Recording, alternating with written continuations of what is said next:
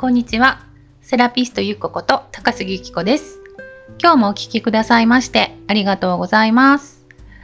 えー、今日は12月の1回目の配信となりますね。えっ、ー、と、今日は新月です。それもいた、いて座の新月なんですね。はい。12月はいて座の新月ということでですね。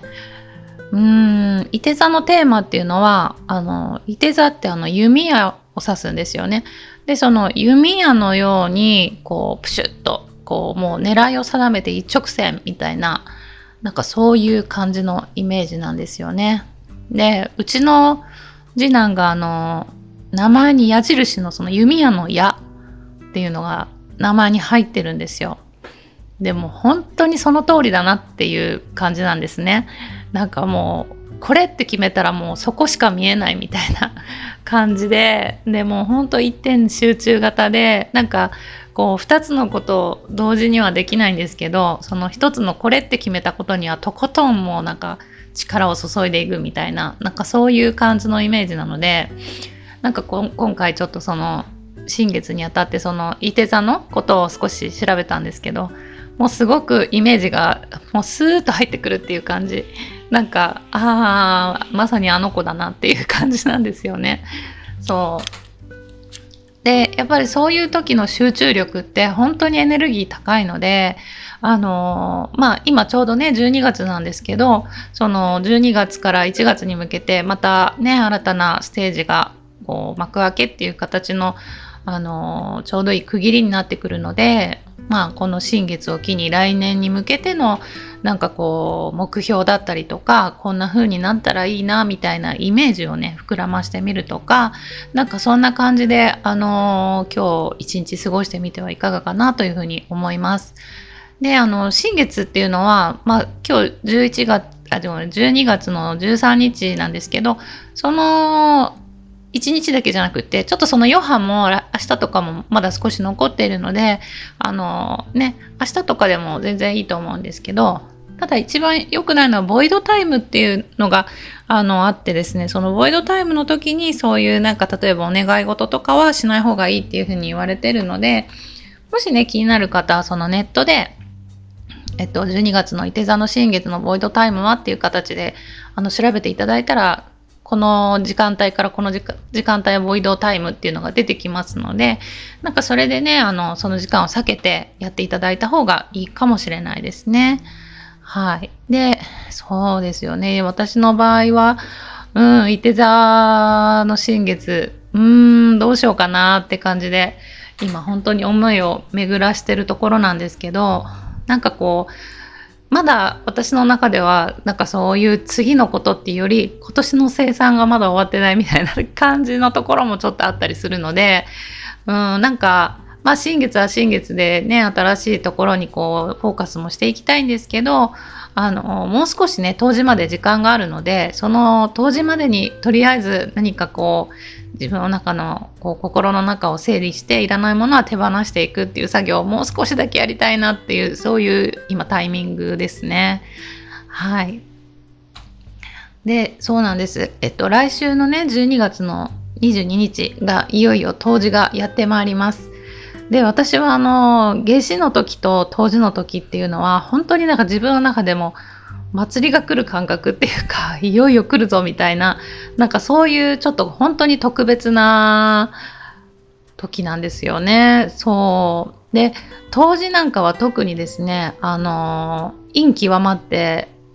陽に転ずるみたいな意味があるのでその最も陰極ま陰極まる日陰陽の陰が最もこうエネルギーが高くなる日ということはその次の日からはどんどんどんどん陽の力がこうマックスの状態に向かって始まっていくよみたいなそういう日でもあるわけなんですよね。なのでまあ言ったらあの本当にゼロからのスタートの日っていう形のイメージなんです。うん、なので本当にそのなんかこうなんだろうな夜明けというか少しずつその太陽が昇ってきて初めは暗かったのが少しずつこうぼやーっとね朝焼けのようにしてあたらあの空が明るくなってきて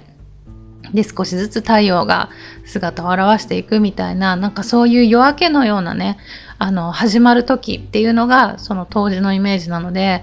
なんかちょっとやっぱワクワクするんですよね私も。うん、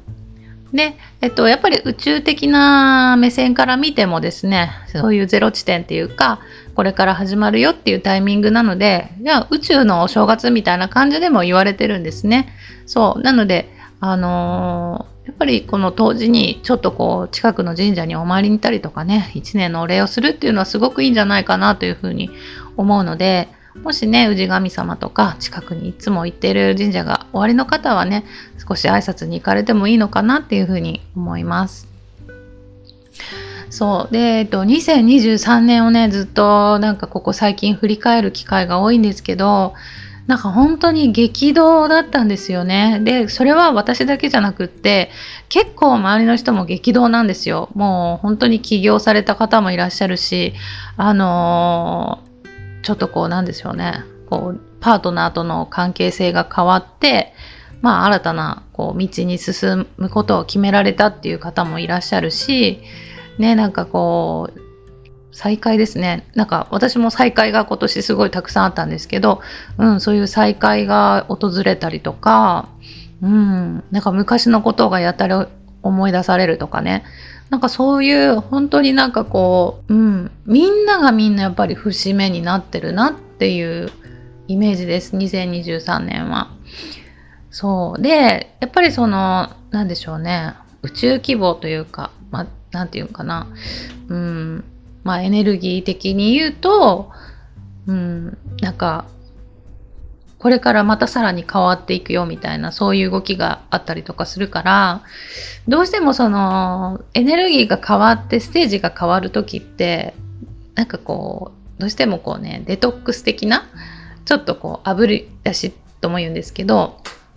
こう内面の海みたいなものが出やすくなってしまう時期でもあるんですよね。そう。なのですごく自分の中のこうネガティブな気持ちに気づいたりとか、なんかずっともやもやもやもや昔から抱え抱えてたけどそれがなんだかわかんないことがやっと分かってそれが急にこうドバッともう表面に出てきたとかね。うん。なんかそういうちょっとこう本当は見たくないけど見なきゃいけない一部分みたいなのがあのこう表面化してくるタイミングでもあるんですよね今って、うん、なのでもしかしたらすごく今しんどいなとかなんで私ばっかりとかなんかもうどうでもいいやみたいな感じであの思っちゃう人もすごく多いんじゃないかなと思うんですね。うん、なんだけどそれってやっぱり必要なことでなんかそことやっぱり向き合うっていうことがすごく大切なんですよね。なんかその向き合いたくない時って目をつぶってこうもうみんな見て見ぬふりするっていう選択肢もあるんですけどそこをやっちゃうとまた同じ問題が出てきちゃうんですよね。なんかそのゲームみたいなものでここの面をクリアできないとまた同じ面をまたやらされるみたいななんかそういう感じなんですよ世の中の仕組みとして。だからもう一回出された課題はクリアする。ちゃんと向き合うことで何らかの答えを出して経験をする。っていうことをやっぱりしていくっていうのがすごく必要なんですよね。だからもう逃げちゃダメなんです。そう。でその向き合い方とかやっぱりその葛藤とかもあるしだから本当にモヤモヤが続いてこのモヤモヤいつまで続くんだろうって思うことも多分すごくあると思うんだけどそこをねクリアするっていうのがすごく大事になってきますね。でそのクリアする時の感じたことっていうのはもしかしたらしんどいかもしれないし喜びかもしれないし怒りかもしれないし恐怖かもしれないしどんな感情になるかはわからないんですけど魂レベルで言うとネバネガティブでもポジティブでもその思いを経験でできたっていうことが魂が喜ぶっていうことなんですよね。そう自分自身のその意識のことから言ったら絶対ポジティブの方が楽しいしなんか頑張ってよかったなみたいなねそういう終わり方がいいなって私も思うんですけど魂レベルで言うとその起こった事柄に関しては別にどっちでもいいっていうかその感じることが嬉しいみたいなところがあるみたいでだから本当に何だろう、まあ、例えばその病気で苦しむとかもあると思うんですけどその病気で苦しむことを経験したくてこの世に生まれてきたりとかするんですって。ねなんか本当人間目線で言うとなんでわざわざって思うんですけどでも魂レベルで言うと私はこういう経験がしてみたいっていうのでそれで生まれてきてる人もいらっしゃるみたいなので、ね、だったらもうなんかそういう経験するっていうことを思う存分していくっていう考え方の方がまあ気分的には楽なのかなとは思いますよね。でもその時はすごく辛いよなと思います。でもあのなんだろうなその自分が魂になった時にああこういう経験できて本当よかったわって多分思うんじゃないかなっていうふうに思うんですよね。そう。だからまあ本当にど、いいことも悪いことも全部経験するっていうことが、うん、その魂を磨くっていうことにもつながっていくんでしょうし、うん、私たちの魂が本当にやりたいことなのかなっていうふうには思うわけです。と言ってもね、やっぱり人形、人間的な感情ってあるから、なんか、えなんでこんなこと選んだんだろうってね自分をそのね魂に何でしょう人間になる前の魂の自分になんでっていうふうに思うかもしれないけどそうそうねでも本当になんか、ね、そういう世界があるっていうのはいろんなところで聞くので多分そうなのかなとは思います。うん、どうなんでしょうね。でも、それって結局自分が魂に戻らないとわからないので、まあもう、肉体を持ったその今の人間の状態の私たちは、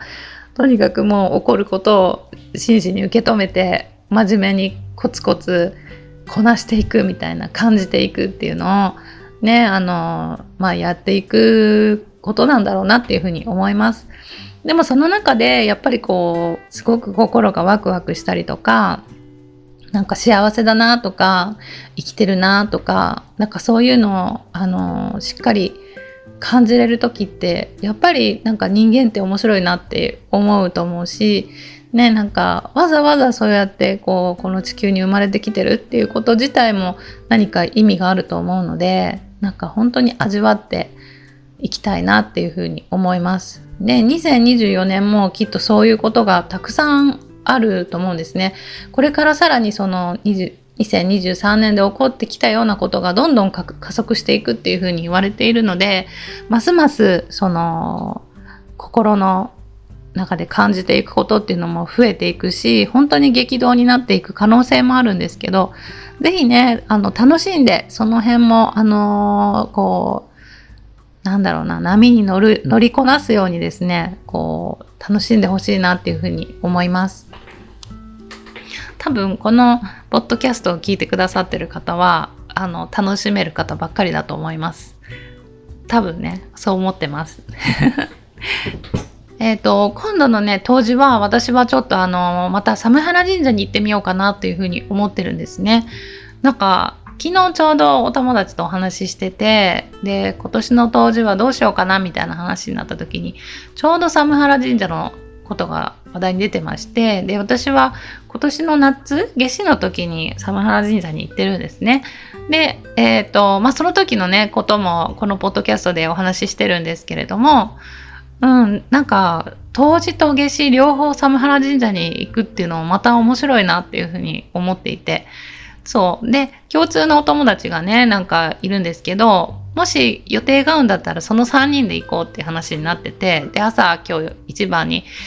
寒原神社行けるかなみたいな感じで LINE してみたら、その子はちょうどなんかこう、会社の会食が入ってるかなんかで、いけないわーってなってたんですね。それで、ああ、そっかーって思ってたら、なんとお昼ぐらいに、その会食の日程が変更になっていけることになりましたっていう風に入ってきたので、もうほんとびっくりして、こりゃ呼ばれとるな、みたいな。もうこれは行くしかないねっていう話を、はい、今しているんですね。そう。なので、ちょっと来週また寒原神社に今度は3人で行ってこようかなと思ってるんですけど、まだその時のね、お話が、あの、面白いことがあれば、こちらでも、あの、ご紹介できればなというふうに思います。まあ、この3人っていうのは、この間、あの、高野山に行った時の3人なんですね。だから、絶対なんかあるだろうなっていう気も、予感はしてるんですけど、そう、私はまあ、そんなないですけど、その後の2人が結構持ってる2人なので、きっとなんかあるんじゃないかなっていうふうに私は思ってるんですね。どんな面白いことが起こるのか。あの、今からドキドキなんですけれども、はい。また皆さんにもね、面白いことが起これば、ここでシェアしたいと思いますので、ぜひお楽しみになさっていてください。はい。えー、今日はですね、ちょっとあのサロンの方ももう満室ということで、ちょっとそのね、施術と施術の間に録音させていただいてます。なので今日はこの辺りで終わろうかなというふうに思います。もしかしたら当時スペシャル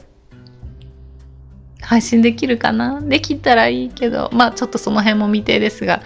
もしね、あの、配信できるようならやってみようかなと思ってます。はい。じゃあ今日もお聴きくださいましてありがとうございました。当時までね、あともう少しあるので、皆さんの中でも断捨離とか心の整理とかしっかりやって当時を迎えていただけたらと思います。はい、じゃあまたお会いしましょう。ありがとうございました。